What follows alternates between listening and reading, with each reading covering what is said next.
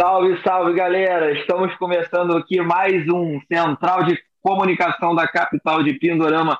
E esse quem vos fala é Pedro Fernandes. E junto comigo estão. Patrícia Miguel. E Iago Moura. E é isso aí, galera. Hoje nós vamos falar de semipresidencialismo. Mas o que, que seria isso, né? Mais uma estratégia esdrúxula e desesperada né, da, da direita brasileira de, nesse momento, né, que está vendo aí uma eminente vitória esmagadora né, do, de Luiz Inácio Lula da Silva, né, estão tentando inventar uma forma de, mesmo ele ganhando, de tentar diminuir seus poderes como presidente. É, fala melhor sobre isso aí para gente, Iago. Bom, então, essa questão, essa manobra do, do semipresidencialismo, ela vem num momento bastante, bastante oportuno né, para alguns setores. É, o primeiro é o derretimento do governo Bolsonaro. É, a, a consciência de que o Bolsonaro não pode representar com com eficiência o projeto que a burguesia tem para o país. E as elites brasileiras estão percebendo isso. O segundo ponto é o fato de que a tal terceira via, tão sonhada pela imprensa, não decola. Ainda que vários nomes apareçam aí tentando se cacifar nesse campo. O Ciro Gomes, o próprio Sérgio Moro parece que está aí em Brasília com alguns aliados é, no ouvido dele falando que ele tem que ser candidato a presidente, é, um nome aí do PSDB, enfim. O fato é que a terceira via não decola e, que, ao que tudo indica, a gente vai ter um, uma disputa eleitoral entre Bolsonaro e Lula. E, e nesse, nesse momento, a, a proposta do semipresidencialismo, que é endossada por figuras como o próprio ex-presidente Michel Temer, que tem aí uma articulação do presidente da Câmara, do Arthur Lira, é uma proposta que tem, assim, primeiro que o, o parlamentarismo ele já foi rejeitado em dois momentos da história.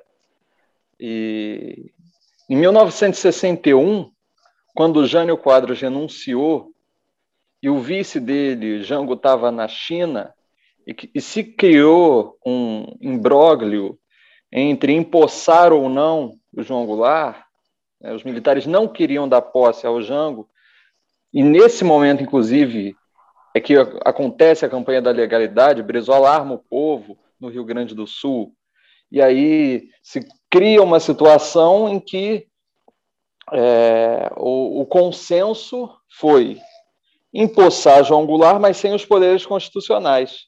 Ou seja, delegar essas funções, os plenos poderes, à figura de um primeiro-ministro.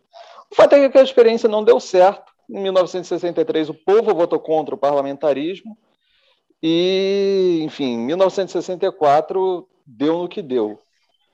É, quando a crise política decorrente ali é, do fato de João Goulart, com plenos poderes, poder ali impor, é, não, não diria impor, mas poder levar adiante uma agenda de reformas que garantisse é, mais justiça social, que colocasse um limite à exploração do latifúndio e diversos outros problemas históricos sociais do Brasil, né, nesse momento se desfecha o golpe de fato, né, que é o, o golpe militar de 64.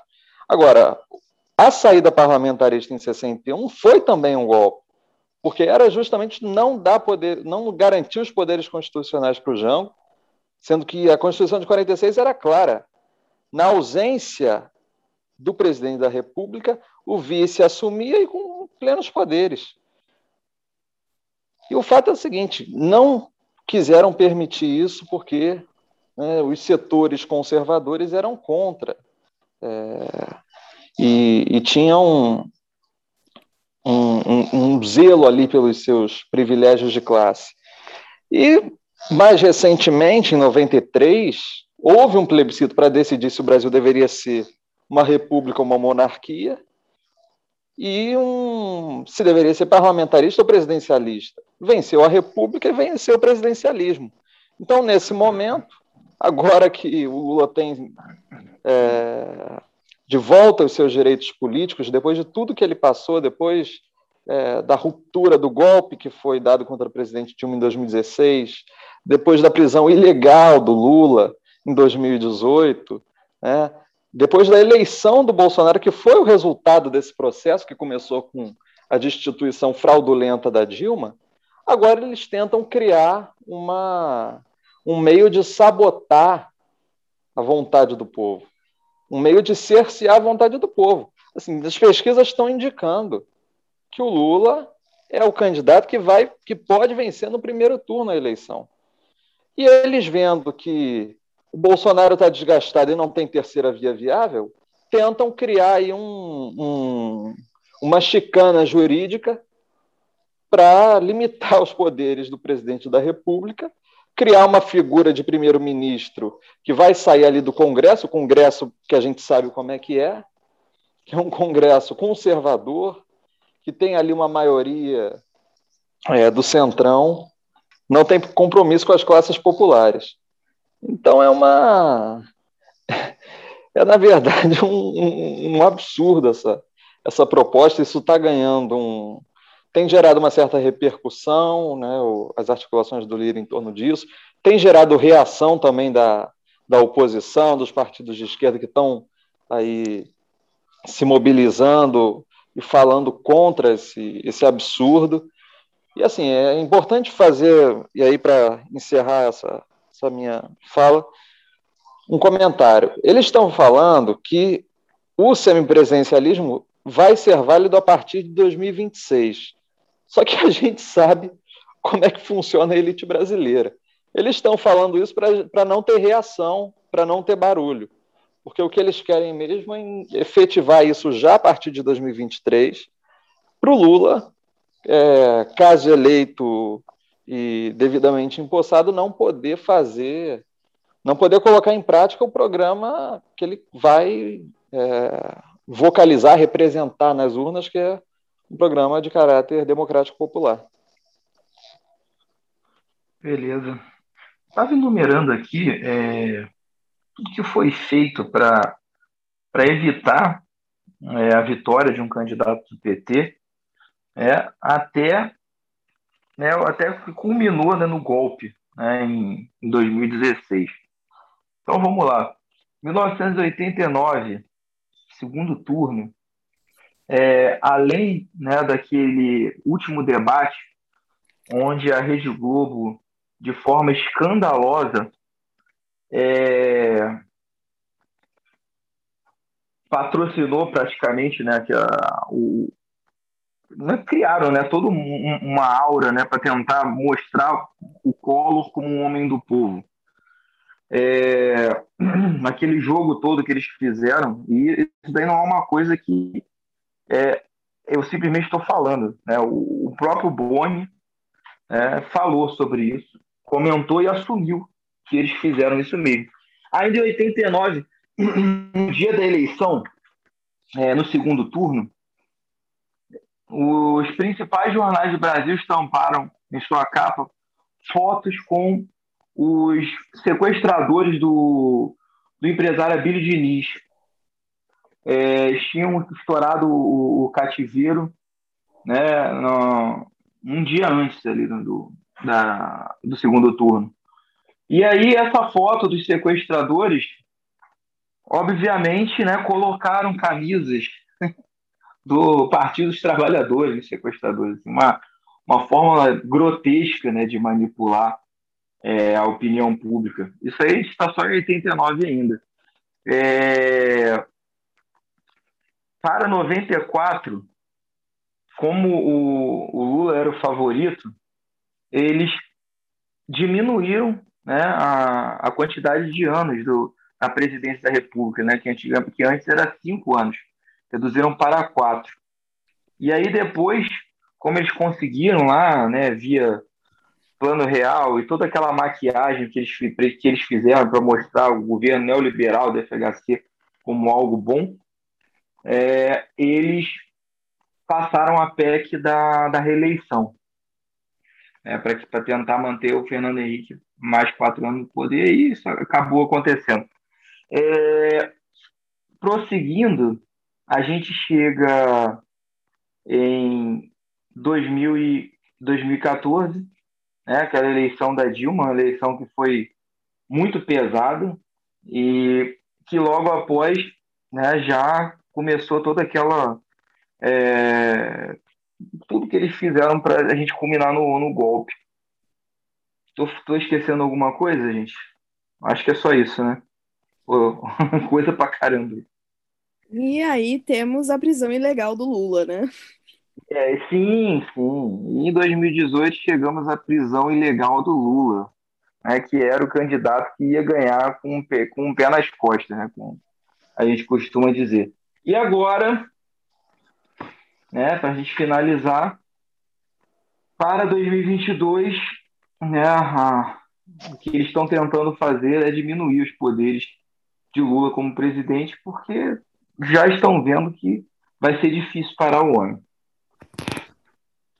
É, Pedro, eu faria um, um adendo só, lembrando que a hum. eleição de 2012, que foi a eleição que o PT teve um, um bom é, desempenho nas, na conquista de prefeituras, inclusive ah. foi quando o Haddad se elegeu prefeito em São Paulo. Sim, sim. Nessa eleição, estava ali, foi no calor do momento do, do julgamento da ação, da ação penal 470, né, do mensalão, que foi também assim um, sim, um, sim. um, tribunal de exceção, um espetáculo que foi feito é, em torno da, do suposto mensalão. E vamos lembrar também que em 2018, às vésperas da, da eleição, se eu não me engano, foi a Veja que soltou trecho da delação do Palocci para prejudicar a candidatura do Haddad. Então, assim, são só dois acontecimentos e deve ter mais aí que a gente está que a gente está passando.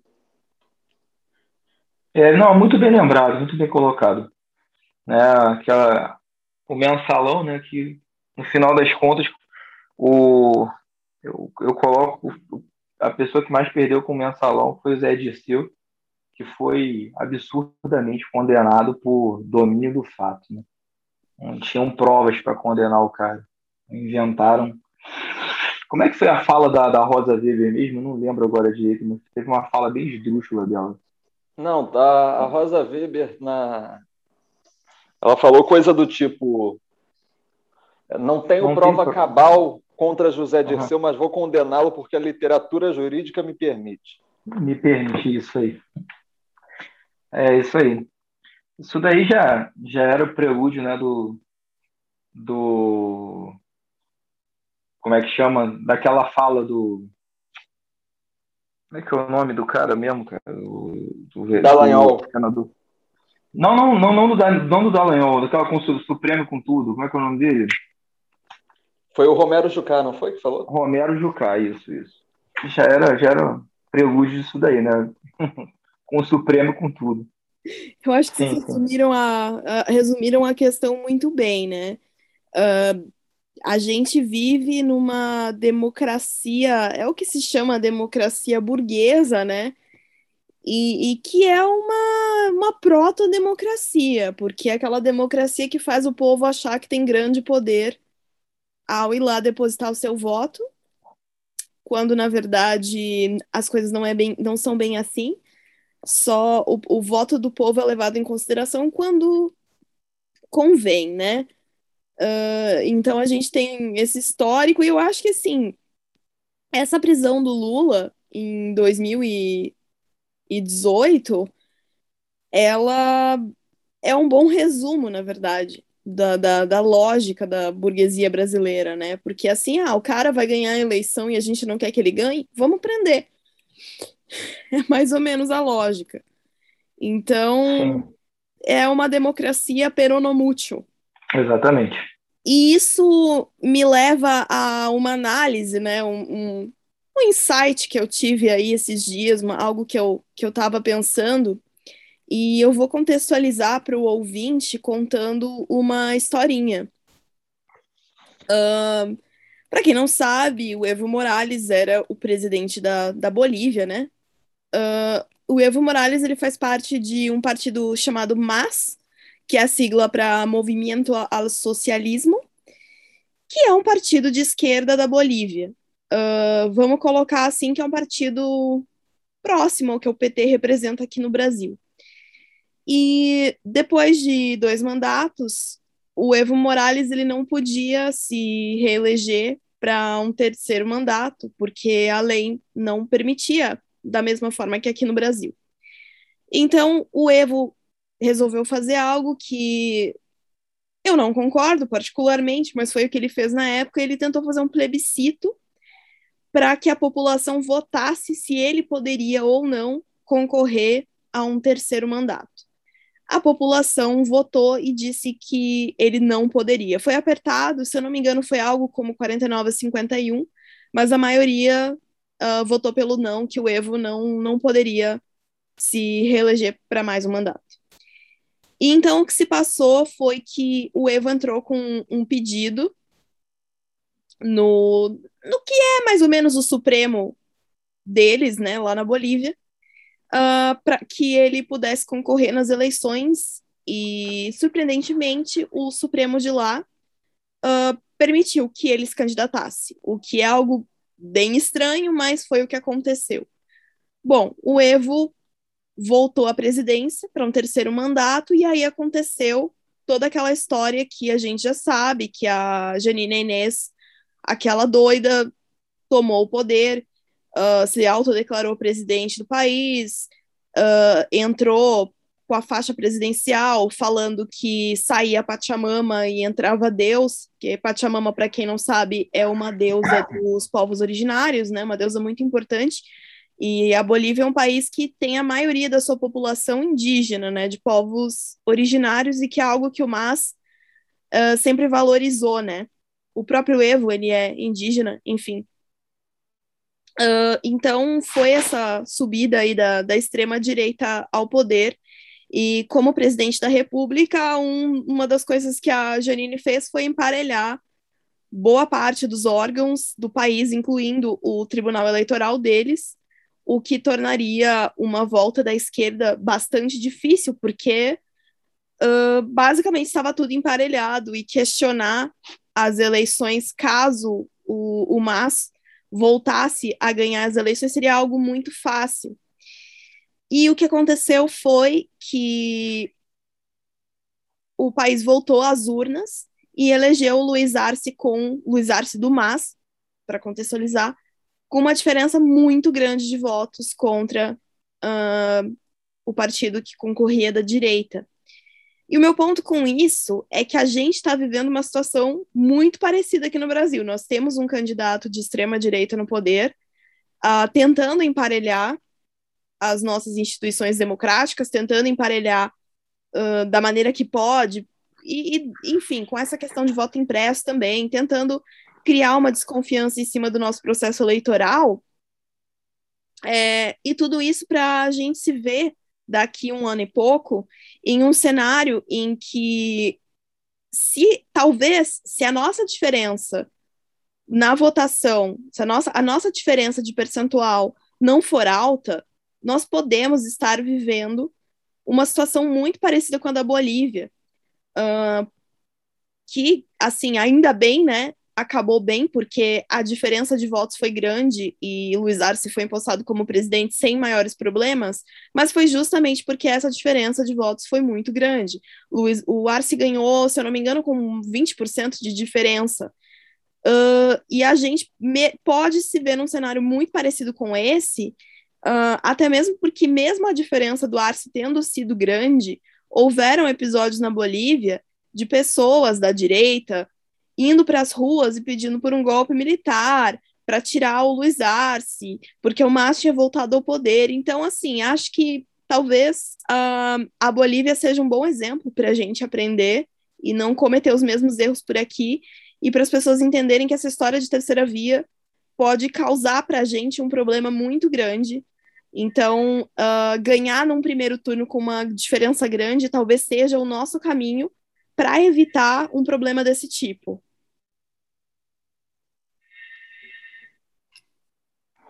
Eu acho muito bem colocado, né? Eu, esqueci. eu acho que é, algumas pessoas precisam aprender a, a serem um pouco mais pragmáticas, principalmente num momento como esse. Né? Quer ser idealista? Beleza, cara, mas acho que espera o momento certo. Agora não é hora disso, é hora de tirar Bolsonaro do poder. Quem é o candidato que tem total condição de fazer isso e obter uma vitória esmagadora? É o Lula. Não tem outro. Tá? Então não vamos falar é, de daquele candidato que é deputado e, tá, e vem com uma conversa né, extremamente idealista, nem daquele outro lá que não sai dos 3%. É, eu acho que o negócio agora, mas eu acho não, não é isso né, que a gente tem agora. A gente está falando de uma unidade para derrubar Bolsonaro, essa unidade tem que ser em torno de um mesmo candidato também. Sabe? Não dá para ficar brincando, não. Não é hora de brincar. E como você colocou bem, Patrícia, é, a gente tendo uma vitória esmagadora, né, como foi a do Luiz Arce na, na Bolívia, afasta né, e muito qualquer tipo de, de, de, de argumento é, leviano né, que possam tentar usar é, e, enfim, com isso tentar, de alguma forma, invalidar uma eleição que com certeza será vencida de forma legítima. É, e é interessante pontuar essa questão da terceira via, que boa parte dos que se pretendem representantes dela é, são pessoas que estiveram com, com Bolsonaro em 2018. Dória, Eduardo Leite, Ciro Gomes não esteve, mas foi, mas foi para Paris. É... Amoedo, que no segundo turno teve aquela posição de PT não e optou pelo Bolsonaro. Então, assim, que, que terceira via é essa? Né? Eles insistem em um discurso falacioso, que é o discurso de que existe é, de que existem dois extremos, sendo que isso não é verdade. O PT, na verdade, é uma alternativa democrática ao que o Bolsonaro representa. E a questão é a seguinte: pode-se falar em polarização eleitoral, vá lá, né? até porque é, é comum isso. É, PT e PSDB polarizaram quantas eleições no, no segundo turno? Isso, não há nada de errado nisso. A questão é falar em polarização política né, e alegar de que é, existe uma extrema-direita e uma extrema-esquerda é, buscando ali se viabilizar, né, sendo que é, o, o, a realidade já, já provou, e faz tempo, de que o PT é um interlocutor do campo democrático, né, de que quem representa o autoritarismo é o Bolsonaro. Então, essa, essa história de terceira via, na verdade, ela tem um, um caráter muito oportunista, já que boa parte dela, já que essas pessoas estiveram com Bolsonaro e agora estão pulando fora do barco porque perceberam o desastre que é o governo Bolsonaro, que é o pior governo eleito da história do Brasil. E aí essas pessoas tentam aí num, de forma totalmente oportunista é, se viabilizar é, eleitoralmente. Então, é, Iago, sempre bom lembrar também, né, que, como você estava falando, né, do, do, do Amoedo, mas a gente tem que lembrar que o partido dele, o Novo, até hoje é a tropa de, de elite do Bolsonaro, né? Todas as, é, todas as votações eles estão lá para para aprovar tudo que o governo Bolsonaro tem pregado. Então fica engraçado hoje você ver o Amoedo fazendo campanha é, contra o Bolsonaro, mas o partido dele seguir né, votando tudo que o, o que o, o governo Bolsonaro tem pregado. É, o, o, o novo, ele é um PSL por personalité, né? E, e o, o Amoedo, ele é um Bolsonaro que aprendeu a comer de garfo e faca, que usa sapatênis e camisa polo da Lacoste. Isso é o Amoedo. É. Né? E assim, uma figura. E detalhe, eu estava lembrando aqui ainda, os outros nomes da terceira via. Luciano Huck, que deu entrevista falando, não, no PT eu nunca eu nunca votei nunca, nunca vou votar. Ou seja, ele esteve com o Bolsonaro no segundo turno. Né? Ele esteve Sim. com o Bolsonaro. Sim, apoiou Isso, abertamente. Assim, tudo bem, agora o Luciano Huck não vai ser mais candidato, porque decidiu que vai assumir o, Faust, o lugar do Faustão no domingo. Domingão é... do Rucão. Pois é. Como é. destruir o seu domingo, né, como pulsão de morte ao extremo, né? Assistir Luciano Huck no domingo. Domingo já é um dia deprimente, né? Aí vai liga Luciano Huck. A, tent... é. a tentação para cortar os pulsos é enorme. E além disso, o Sérgio Moro, né, que o, o famoso marreco de Maringá, que tinha desistido de ser tinha desistido de ser o nome de, de terceira via mas que agora nessa tem saído já, eu já li umas duas notas em jornal falando que ele está é, fazendo umas reuniões aí de bastidores e que estão tentando incentivar ele a voltar com essa ideia. Né? E ele ali deve estar tá, é, sendo bajulado por, por aquela turma, e o Moro, como bom, como um, um sujeito totalmente desprezível que ele é, quem sabe ele não, não volta atrás e, quer aí ser, ser nome de terceira via. Parece que ele estava é, articulando ali com, com, Podemos, do Álvaro Dias, enfim. É, agora, a questão é a seguinte: o Moro, além dele ter sido aliado do Bolsonaro na campanha, ele foi empregado do Bolsonaro e saiu ali por por divergências com, com o chefe. Quer dizer, ele vai, vai tentar se, se viabilizar como terceira via?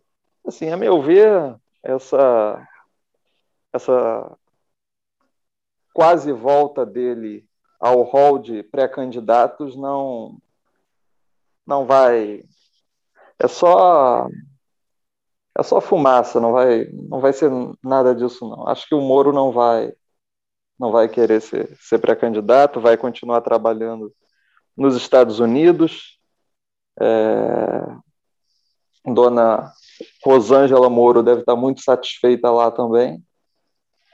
E o fato é que o campo da terceira via a gente vai ver quem vai ser. Né?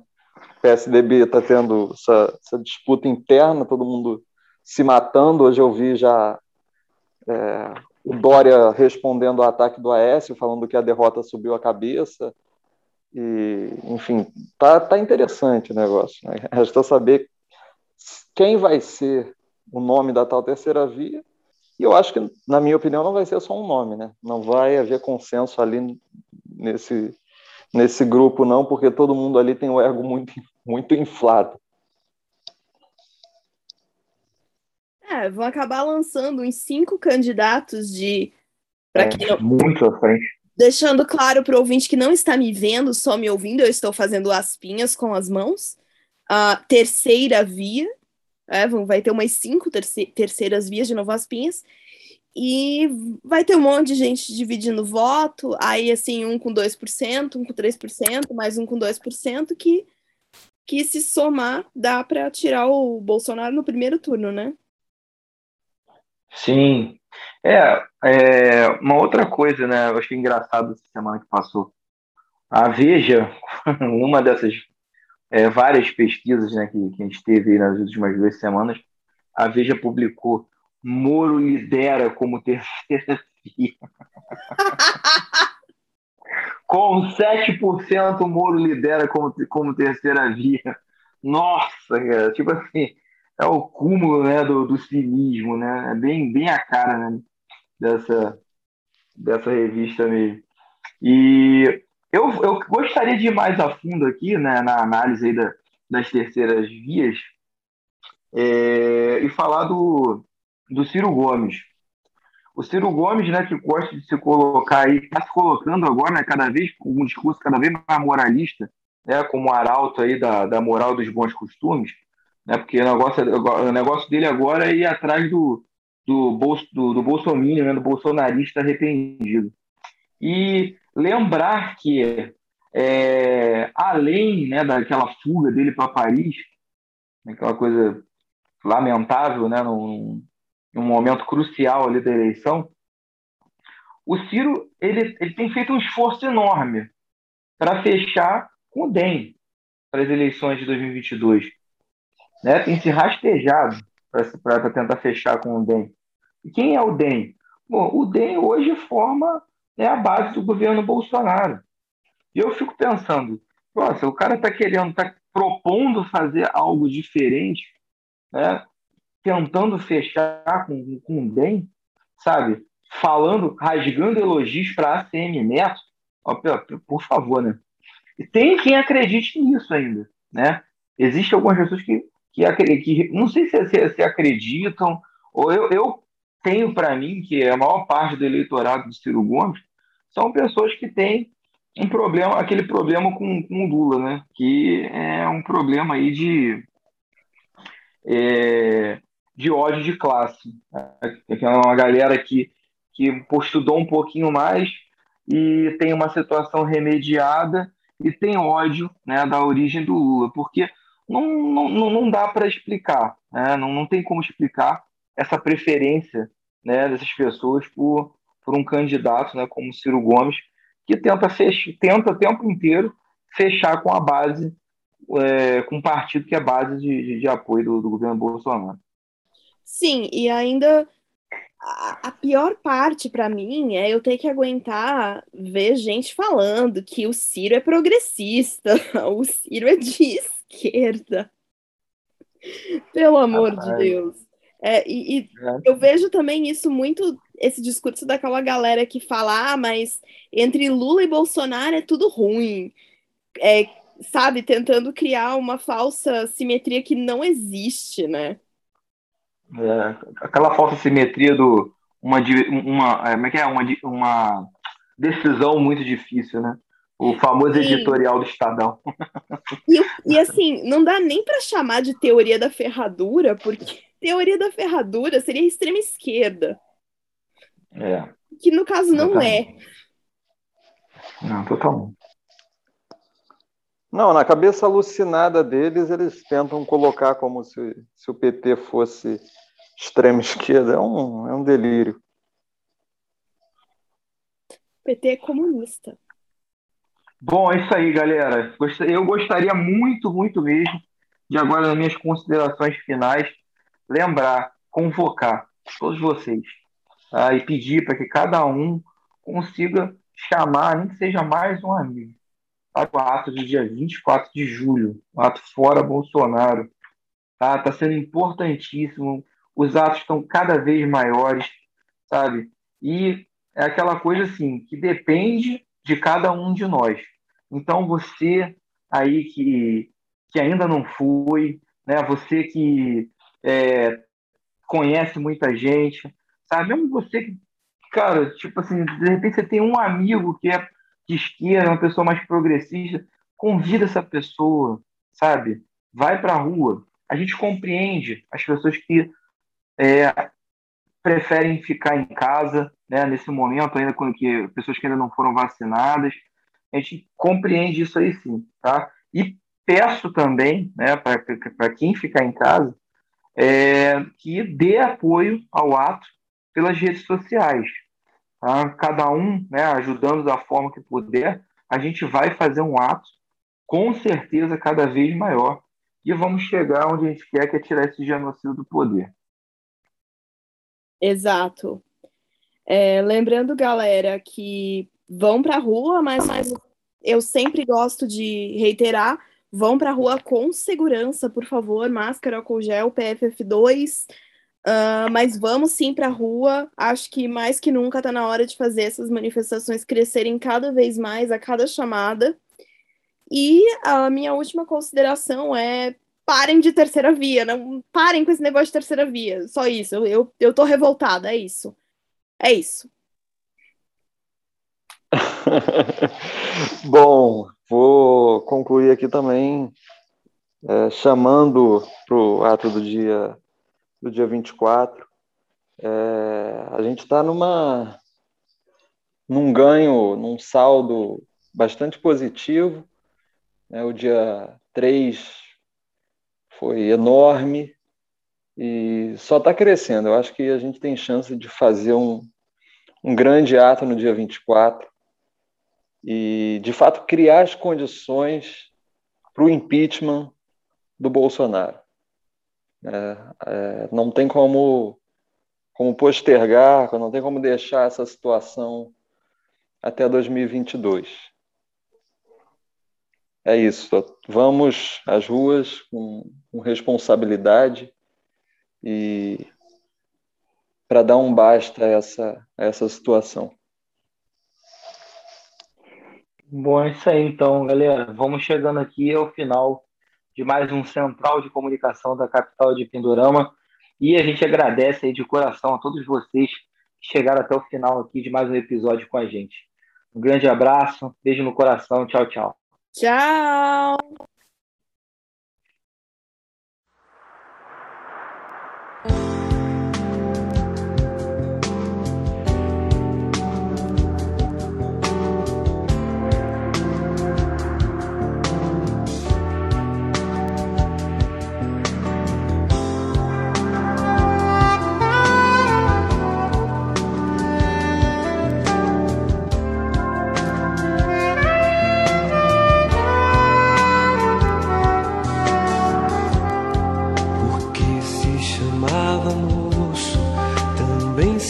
Chamava estrada, viagem de ventania. Nem lembra se olhou para trás ao primeiro passo, aço, aço, aço, aço, aço, aço.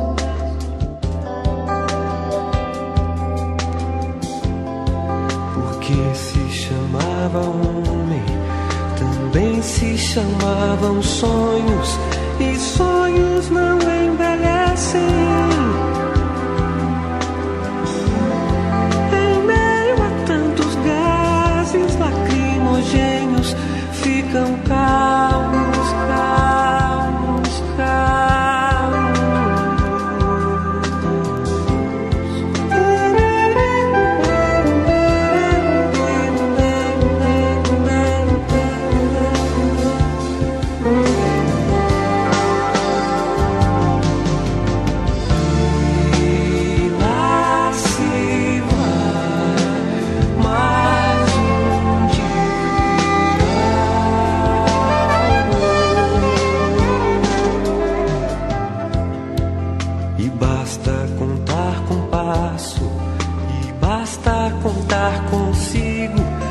sun